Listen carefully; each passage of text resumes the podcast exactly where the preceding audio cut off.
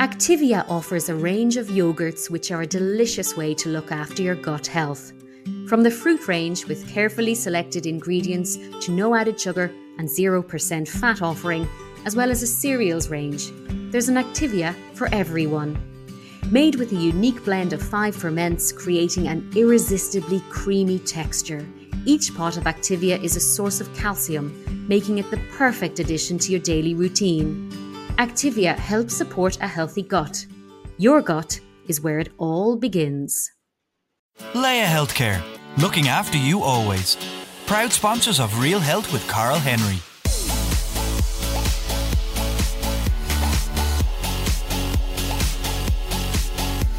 Hello and welcome to Real Health with me, Carl Henry, in association with Laya Healthcare. Folks, it's hard to believe, but September is only days away. After the strangest of summers, it can only mean one thing it's back to school. With COVID and the summer that's been, people are concerned, people are anxious, people are worried. And it's a nerve wracking time, generally, not just for those going back to school, but for everyone around the country in general. It's incredibly nerve wracking. So, with the return of school, what will that mean? How will that look? How will schools adapt to the new norm? To help answer all of the questions and more, I've turned to Ireland's favourite GP to join me on this week's show, Dr. Matthew O'Toole. Welcome to Real Health. Thanks for having me, guys. So let's chat about you as a GP first and foremost. What are you seeing over the course of the last couple of weeks and months, and how has it been? Yeah, so I suppose since like lockdown, the lockdown measures were reversed, which are six to eight weeks ago at this stage, we went from a stage when we were at the height of lockdown where we were saying, you know, there would be several days that would go by where we wouldn't see anybody with flu like symptoms whatsoever. We would refer nobody on. And then I suppose since the lockdown restrictions were reversed, we're seeing a gradual increase in the number of people we're having to refer on. Um, we're not quite near where we were in April, but it's it's increasing week on week. Um, and, you know, we're certainly kind of, I can say we're at the start of a second cycle. Uh, um, I don't know what that cycle will look like, whether it's going to be a wave or a ripple, but we're definitely seeing, as I said, a, a gradual increase in cases week on week. And are you see an increase in people who are anxious, who are worried, who are concerned about, I suppose, the future and how the future is going to look.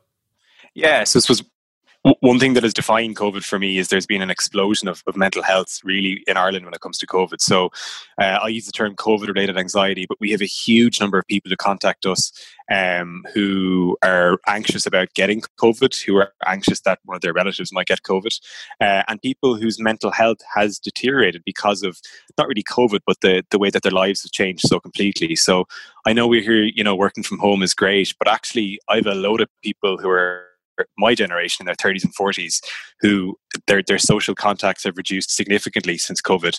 They're now working from home. Um, I didn't appreciate how important uh, coffee breaks with your mates and lunch with your colleagues actually is. And when you take away that structure, it, it's, it is having a huge impact on people's mental health. Um, and one of the key things with COVID and, and what we're hearing constantly is we need to reduce our social contacts. That's really good for COVID but it's really bad for your mental health. So I would say, along with the increase in cases we're seeing of COVID, we're seeing a, an associated increase in cases of people contacting us with anxiety, and that's just getting higher and higher and higher. And one of the concerns I generally seems to be the health system and its ability to cope, its ability to turn around testing and testing timing.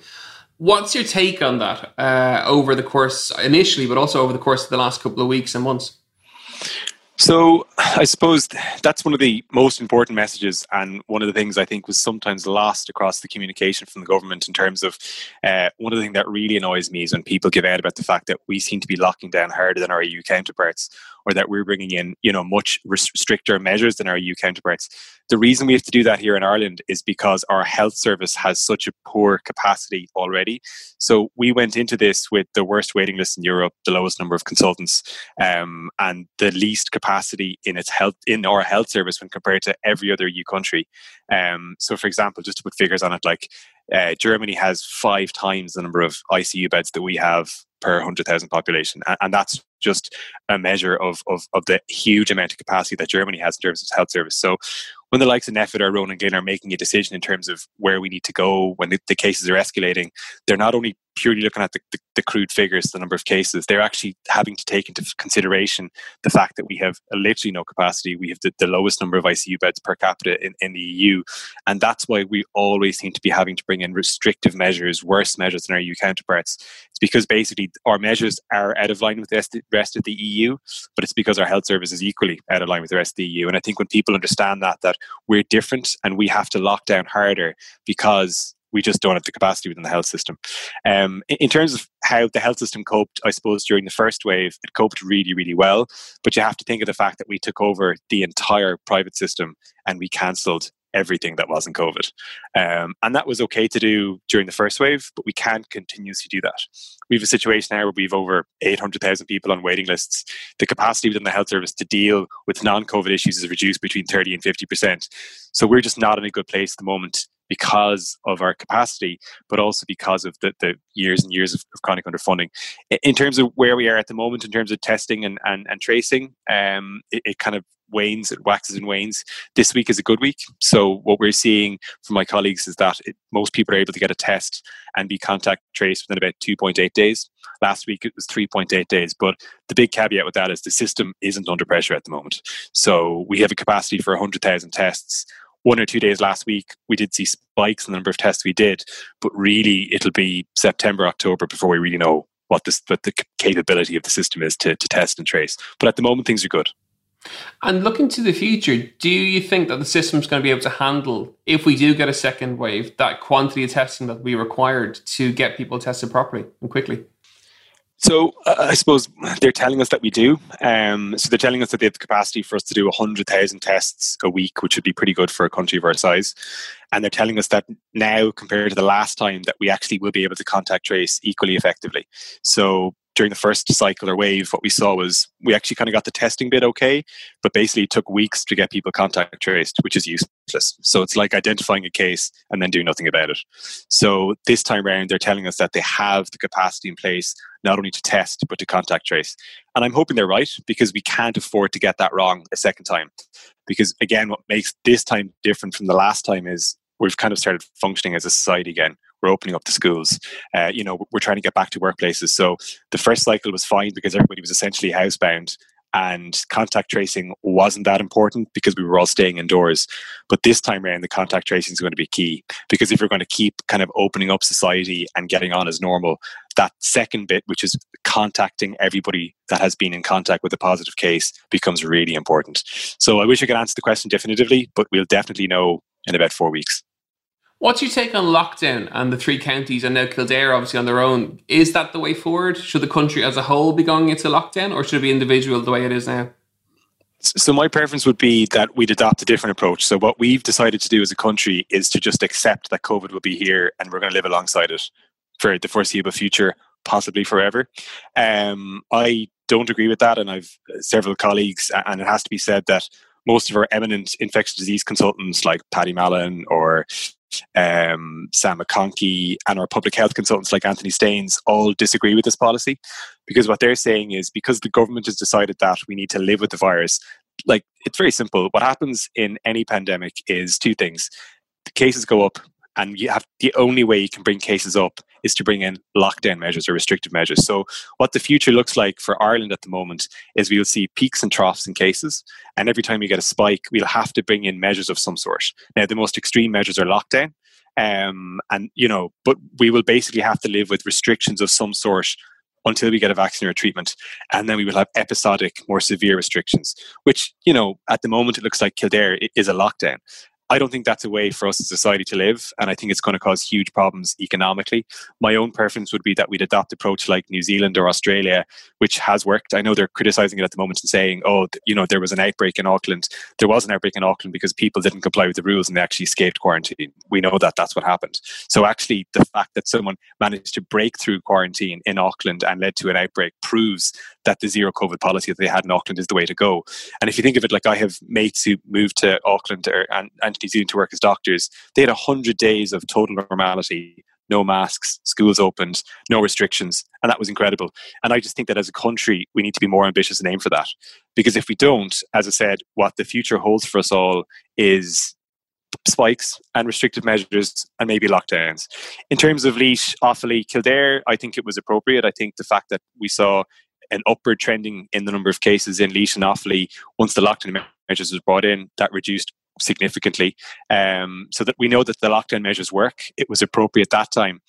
But going forward, repeatedly locking down individual counties or, or, or the entire country as a whole, I think is going to cause damage economically um, and, and, uh, you know, more so. So at the moment, the only thing we can do is lock down. I just think we need to be more ambitious. One of the key components of lockdown and, and contact tracing and managing COVID generally is adherence. And obviously people need to be led by the front with, with regards to that adherence. And it be, would be rude and uh, not the right thing not to bring up golfgate if you like. Yeah. Because people now see that well you know they didn't adhere so why should we? And that's genuinely going to cause a huge adherence issue. I've heard people talk about my friends I've talked about it already they've been in shops or talking to people who aren't wearing masks and they say oh well you know the guys up in, uh, up in Clifden they didn't have to do it so i'm not going to wear one yeah and that's definitely yeah. that's definitely a really big problem now going forward that adherence component is going to be very challenging yeah, look, I think it was obviously really disappointing in terms of what I read from Golfgate because I think one of the things that's lacking in this second cycle is clear communication. Like, if you were to ask me what is the plan or the strategy for going forward? There is none. I don't know what that plan is. So it's true. Like if you compare the first cycle or the first wave, it was really, really clear what we had to do. So we all had to do our bit to flatten the curve to get through that first wave. So everybody kind of bought into that. It was really clear what we had to do. There was kind of this sense of togetherness and a sense of purpose that if we all did our bit, adhere to the rules, we'd flatten the curve. We were getting weekly updates on how we were effectively flattening the curves. There was huge buy-in if you compare what's happening now, I think there's much less buy in from the public. I think the messaging is all over the shop. I still would struggle with some of the guidelines at the moment. Like we have guidelines and then lists three times longer than that with exemptions to the guidelines, which makes no sense. Um, and then we have this complete lack of leadership. So, again, if you compare the first cycle, there were kind of two or three voices. You had uh, Tony, Simon, and Leo consistently coming out with the same message. Like what we had last week was one minister come out and say one thing, and then another department to counteract them or contradict them completely, followed by another department that contradict the first two, and that just doesn't instill confidence at all. Um, so the communication at the moment is a bit of a mess. And then we ended with, you know, the revelations, I suppose, that those who are in office, those who are supposed to show you know lead by example really broke all the rules in the book and my concern with that would be that you know if i was uh, planning to have a house party on saturday or sunday i can listen to ronan glynn who i think has been incredible who will tell me repeatedly that i shouldn't have a house party and i shouldn't have people over. And i'd say okay i'm going to follow this guy and do what he says. And then it comes it you know it turns out that those who are in high political office are basically breaking all the rules. It doesn't it doesn't instill confidence and it is a cause for concern. The other thing I would say with that, though, is that what we're seeing a huge amount of now is this kind of judgment. So, the Berlin Bar two weeks ago like there was a huge visceral reaction to that. Like I hadn't seen anger like that before. I think every single patient I saw last week mentioned it. It was just all over the place in terms of the degree of anger. And I think that as a country, we need to balance the, you know, the anger and acknowledging the fact that what happened was wrong, certainly the pandemic, but also balancing that with the fact that those people were human, that we all make errors. I've made errors in the past that I regret, that I'm sure that everyone that was there regrets it. Um, because if we get to a stage where that level of kind of visceral judgment gets to the stage where it would actually be a disincentive to get testing, that's a problem. So what I saw last week, which is the first time I've really seen that since the start of the pandemic, was people in their late 20s and early 30s, they were kind of slow to contact me looking for testing. And what they were saying was that they had been to a house party over the weekend, that you know they weren't necessarily at in the Berlin bar, but they were worried that I was going to ask them, you know, were they out over the weekend, and they were. So, so because one of the messages I was kind of to get out is that, like, as a GP, I really don't care if you were literally hanging from the rafters in the Berlin bar last weekend. What I do care about is you ha- if you have symptoms, you to come forward, and that's important because if we get to a stage where people who are, you know, under the age of forty-five, who are the ones at the moment actively spreading COVID nineteen and who make up the majority of the numbers, if they're concerned about getting tested because they'll be judged, then we have an even bigger problem. So I, I, think we've two issues at the moment. We've that fear of judgment, which is a society we're responsible for, given the response we had to Berlin, the Berlin Bar, but also a continued absence of leadership and communication. And the events of last week were disappointing. And my concern would be that they'll continue to erode this national effort that we've put in. And do you think that I suppose that younger population and they're being vilified by the older population now because of they aren't adhering to rules? But part of the issue, like you're saying, is communication. They're just they're not they're not aware of the of the rules because they're too confusing. No one really mm. seems to have a clue what's going on. That whole tagline of mm. flattening the curve that everyone bought into that, young and old, and I can remember yeah. vividly. We all bought in behind it, and it was all about being, you know, one patriotic and flattening the curve. But part of the issue with with the younger generation is they have no one to lead them. They're not watching the nine o'clock news. They're not watching all the yeah. all the updates. They're leaderless at the minute. Completely, yeah, and and that's something that, that I have found frustrating. So if you look at the approach they've taken in Australia, it's been completely different. So the the majority of cases in Ireland are in those under the age of 45. That's not unique to Ireland. It's actually what we're seeing across the world.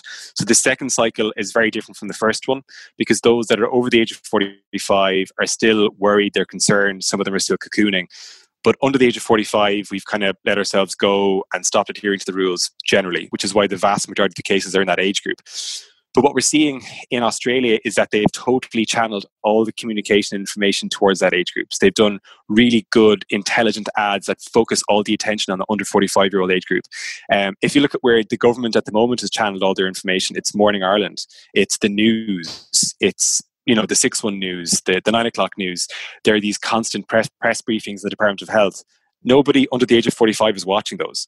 Um, they're listening to Today FM. They're listening to spin and they're you know they're interacting with social media they're, they're, much less likely to sit down and watch the news.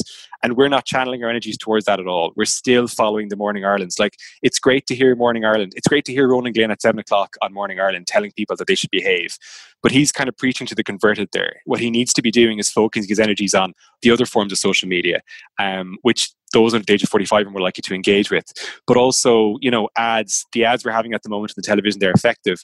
But if you see the ones that are in Australia, they're, they're very much, they're, they're better fun, but they're, they're, they're more likely to grab the attention of those that are causing issues at the moment. So I think you're right. I think the focus at the moment is, is still on those over the age of 45. And the message just isn't resonating with those under 45 at all.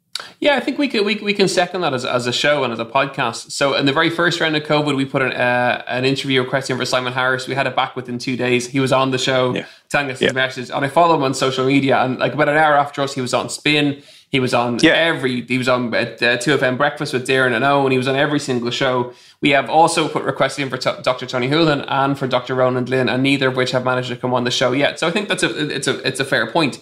Speaking of communication, uh, now we're heading into schools and schools opening, mm. and I think people. I see it with my own clients. I see it with my own friends.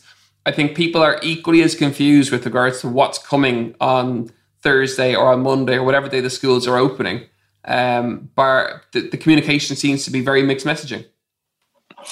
Yeah, so look, I, I, think that what really kind of a point that really reinforces this. So if you look at what happened with school buses, so um, again, just what I'm seeing in my practice, people were kind of like, okay, I, get that they're going to be socially distanced in the classrooms. I get they're going to have to wear masks, but like I'm being advised not to use public transport, yet I'm going to have to drop my kid off to the bus station to get the bus and what's going to happen there. And we were kind of told, look, it'll be fine, don't worry about that. And then last week they said, actually, do you know what? We're actually going to socially distance them on the buses as well.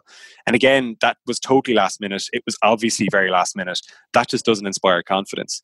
So again, the, the problem that I see with the schools are is nobody's actually sat down and outlined exactly what the guidelines for the schools are. So, what we're being told uh, is that the schools have been given very clear guidelines but actually nobody sat down and told the people of Ireland what they are. So at the moment, uh, what I'm hearing on the ground from patients, like we're seeing a lot of kids who have underlying medical conditions and teachers that have underlying medical conditions come into us because they're really worried because they, they aren't fully convinced that the situation that they're going to be faced with is safe. Uh, I have to say, I have a huge amount of respect for the Minister for Health, but the comparing of going back to schools with with with you know getting in the back of a car and jumping on a trampoline probably wasn't the most helpful thing to do um, and again led to more confusion than clarity um, but at the moment i understand what the guidelines for schools are because i've read them but i really feel that there should be a concerted effort to explain them and i don't think it'd be that hard to send out a one pager or even a booklet to every parent in the country so that they can be clear, clear in their own minds what the guidelines are when it comes to the return to school. Um, because there are huge efforts being made to make it safe uh, and to make it work but that hasn't again resonated with the, the, the, parents in ireland. They just they haven't understood that and i don't feel like they're fully on board because they don't understand it. You're listening to Real Health with me, carl Henry, in association with Laya Healthcare. And there seems, just from what I, am I'm looking at and what I'm hearing, there almost seems to be uh, an underlying movement now of parents who aren't sending their children back to school over the next couple of weeks. Do you think that opinion or that, that train of thought is justified? So no, I suppose I mean we're getting as kind of next Monday comes closer, we're getting more and more and more requests requests into our practice from parents saying, "I've decided I'm going to take my kids out of school and homeschool them," and that's I've never experienced that before. Like we're getting you know many many requests uh, from parents uh, saying that, and I think look the advice is we need to judge every case on a case by case basis, but I think every other country in the EU has managed to do this, uh, and I don't think Ireland should be any different. I think, to be honest, we need to get our kids back to school because, you know, again, one of the fallouts in this pandemic will be the non-COVID related issues. So whether that's in our health service, the explosion in mental health, the fact that cancer screening still hasn't started back fully, there's going to be a lot of collateral damage on the health service. But I think also from the educational system, I've seen kids in my practice that have autism that have been out of their you know services for the last five or six months, they have regressed dramatically, um, and we can't allow COVID to continue to hamper our children in terms of you know their progression their education. So we need to, as a nation, grasp that thorn and go back to school. And what we're lucky in Ireland is that the vast majority of countries in the EU have done this and have done it relatively successfully, with a few exceptions. So I think as a nation, we need to get behind the schools. So, what makes the schools different from testing and tracing is that we actually can put our faith in the teachers and every school we know who they are. And i i, I have I, I believe strongly that the teachers of ireland that they'll get behind this and they'll do their very very best to make sure that schools are the safest possible environments for children. So what i'm telling parents at the moment is that we just need to put our faith in the system. We can't allow children to stay out of school any longer whether teaching kids at school or homeschooling is a good idea. Again like teachers have gone to, to, to, college for multiple years to do what they're doing. I don't think that i uh, as a as a doctor could i don't have children but i don't think i could replace them. Um, so i think on a on a short term basis or even a long term basis i don't think it's a viable option. I think we need to go with the system. Do you think we're going to see a spike in cases when schools do reopen? Yeah, undoubtedly. Um, we absolutely will. So I suppose the, the, the, science behind this is changing all the time, and that's what's really frustrating about COVID. Because in February, I could have sworn blind that you know asymptomatic transmission wasn't a thing. Now we know it is. So a lot of what I said three or four months ago is totally untrue. But the body of evidence at the moment would suggest that kids under the age of ten don't transmit it as effectively as kids over the age of 10 and they don't seem to become as unwell with it so the majority of them seem to have no symptoms whatsoever and don't transmit it but in the age group over the age of 10 they transmit it as effectively as you and i and they also get equally symptomatic. So I think what we'll see is the primary schools, and, and this is based on what we're seeing across Europe as well, is that primary schools by and large will be relatively okay. Um, but I think we will see clusters in secondary schools. So again, the traditional Irish primary school is much smaller than the secondary schools. So there's a lot of a lot of things in the, in the favour of the primary schools in terms of their size and the fact that the kids don't transmit it as effectively as those over the age of ten. I think the secondary schools will be different, and I think we will even the I was going to say the Taoiseach, yes, the Taoiseach Leo Varadkar came out and said that we will see clusters in schools, sec- secondary schools. And um, the question is how many and how they'll be controlled. So if you look at Israel, what happened in Israel was there was a, a large increase in cases when the schools went back there. Um, but in, in, cases like Germany, for example, uh, if you use Berlin as an example, there were some clusters, but in 95% of cases, things were fine. So I think we need to accept that we'll see clusters um, and we need to have faith in public health that we'll be able to control those and, and, and, and contact trace them effectively. But I don't think that we'll see the significant surge in cases that we believed we would three months ago. One question I have for you, and I think it, again it comes back to communication, which is a, a, a concurring theme as we chat more and more. The communication tool is, is, crucial. Is that control component? So loads of people I know when I, I told them I was going to be chatting to yourself asked me to ask you this: What happens if there is if a hmm. child in a classroom tests positive? What's the control and how does that look? Does the whole household have, have to go into isolation for two weeks? Does the whole household get tested? What way are they going to manage that if a case appears in a classroom? Yeah. So the, the HSE has actually provided to GPs with guidelines uh, this week in terms of how we're to assess a whole lot of different situations when it comes to children under the age of 13. And households will be provided with those in the coming days. So GPs have been given a copy in advance so that we can familiarize ourselves with them. I think the big differentiator at the moment basically is, is children over the age of 13 are assumed uh, are treated as adults under these guidelines, whereas children under the age of 13, uh, we've now got a, a huge amount of clarification terms of what we should do. So, the first thing to say is in the past, children were sent to school if they had a runny nose, if they had a cough, if they had a fever.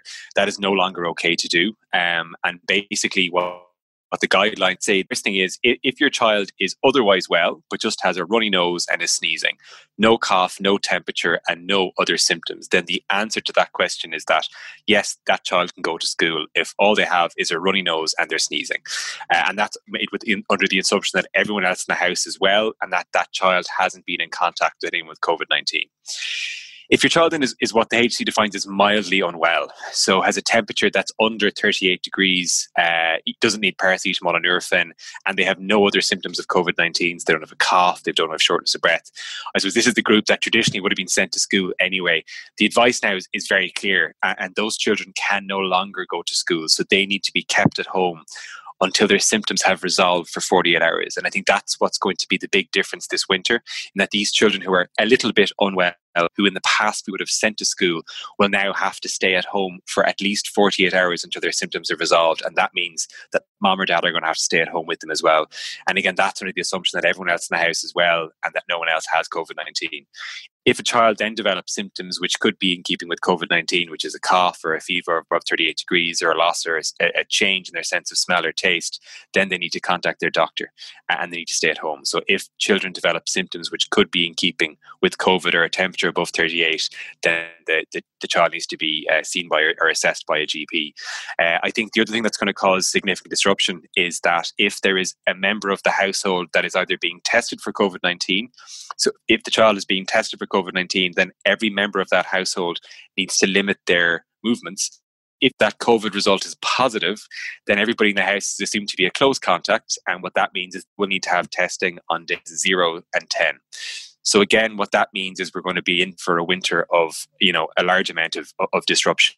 Um, I think in terms of the, the, the, case that you described, so if a child um, is sent home from school, so let's say there's a child in a class who is sent home from school with a cough or a fever, that child will obviously be sent home, and that child will be assessed by their GP to see whether they have COVID nineteen or not. The child will be sent forward for testing.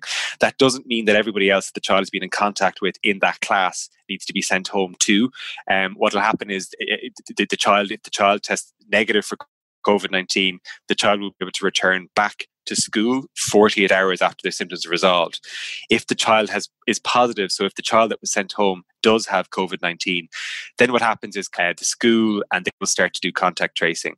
And what may happen in that situation is that the children within that classified as, as close contacts and may have to have COVID tests. So the guidelines are complex in that children that previously, I think children were sent to school if they had a runny nose, if they had a cough, if they had a fever, that is no longer okay to do um, un- until their symptoms resolved or 48 hours late. And I think we need to be really honest with parents and say to them that we are looking at a winter of disruption uh, because children will be sent home from school.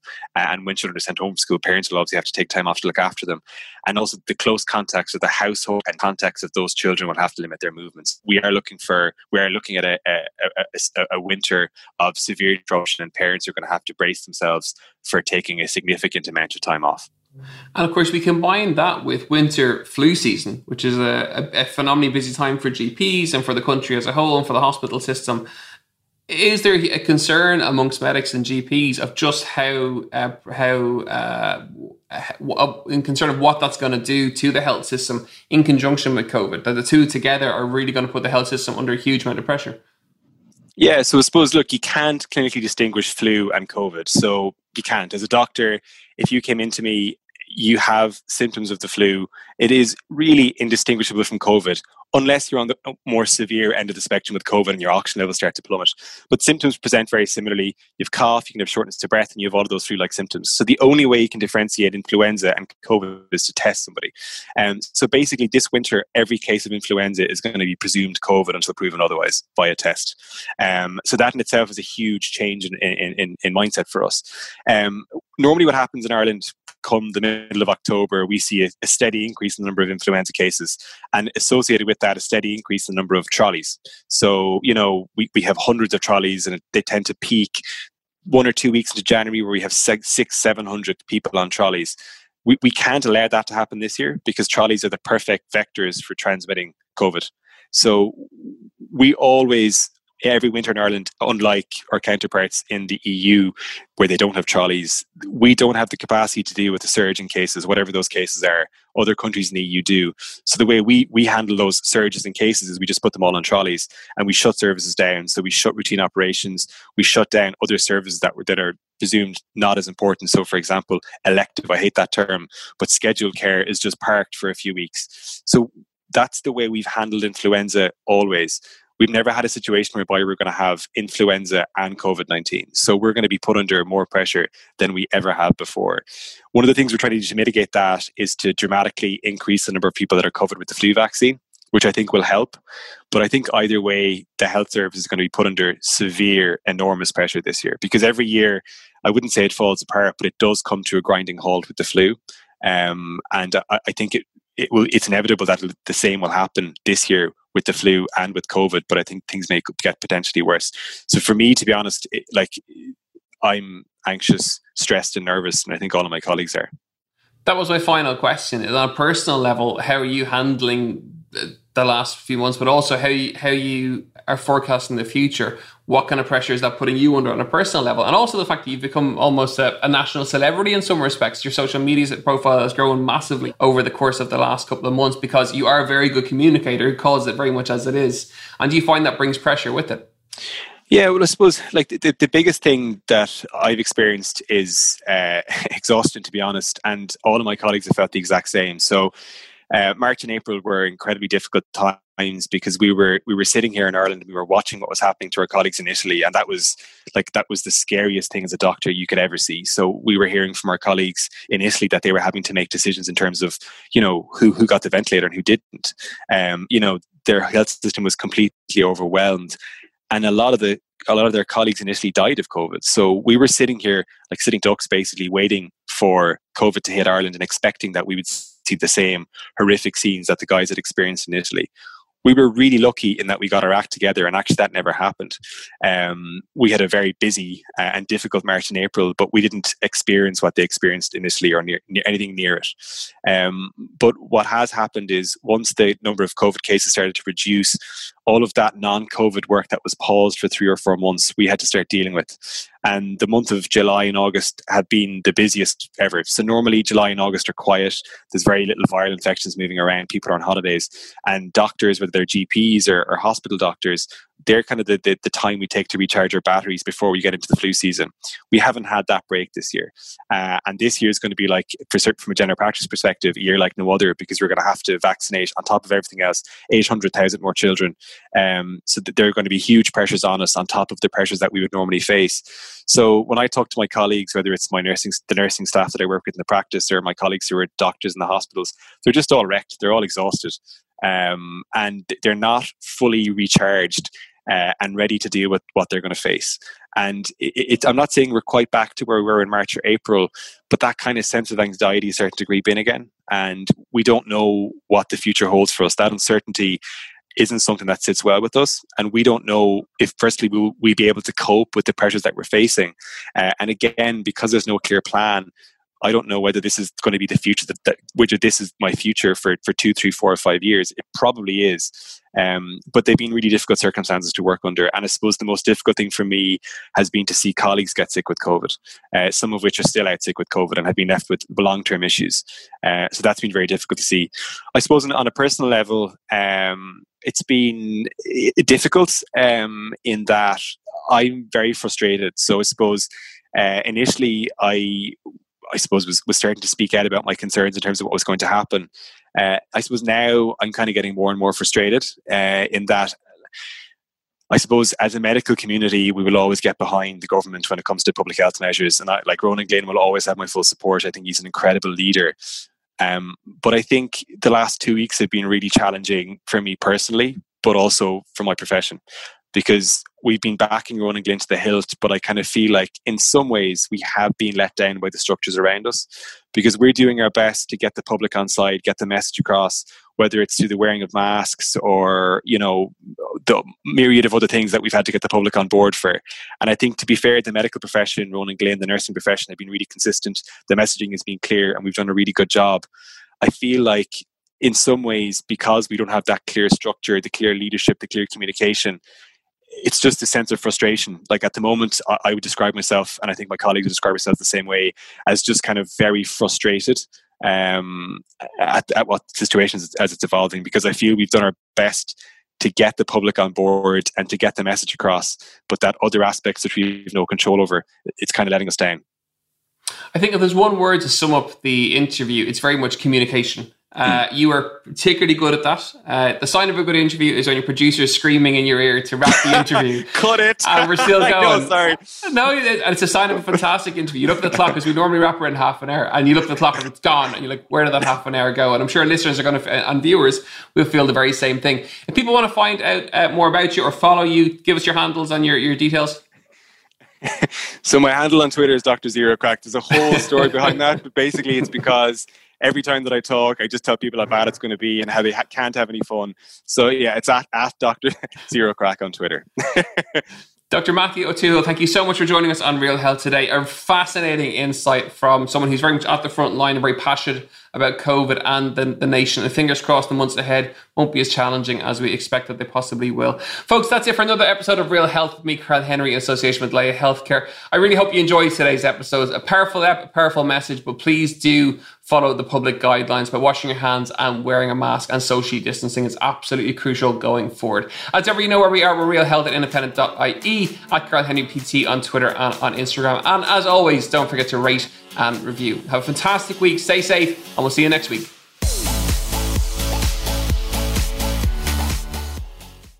Laya Healthcare, looking after you always. Proud sponsors of Real Health with Karl Henry.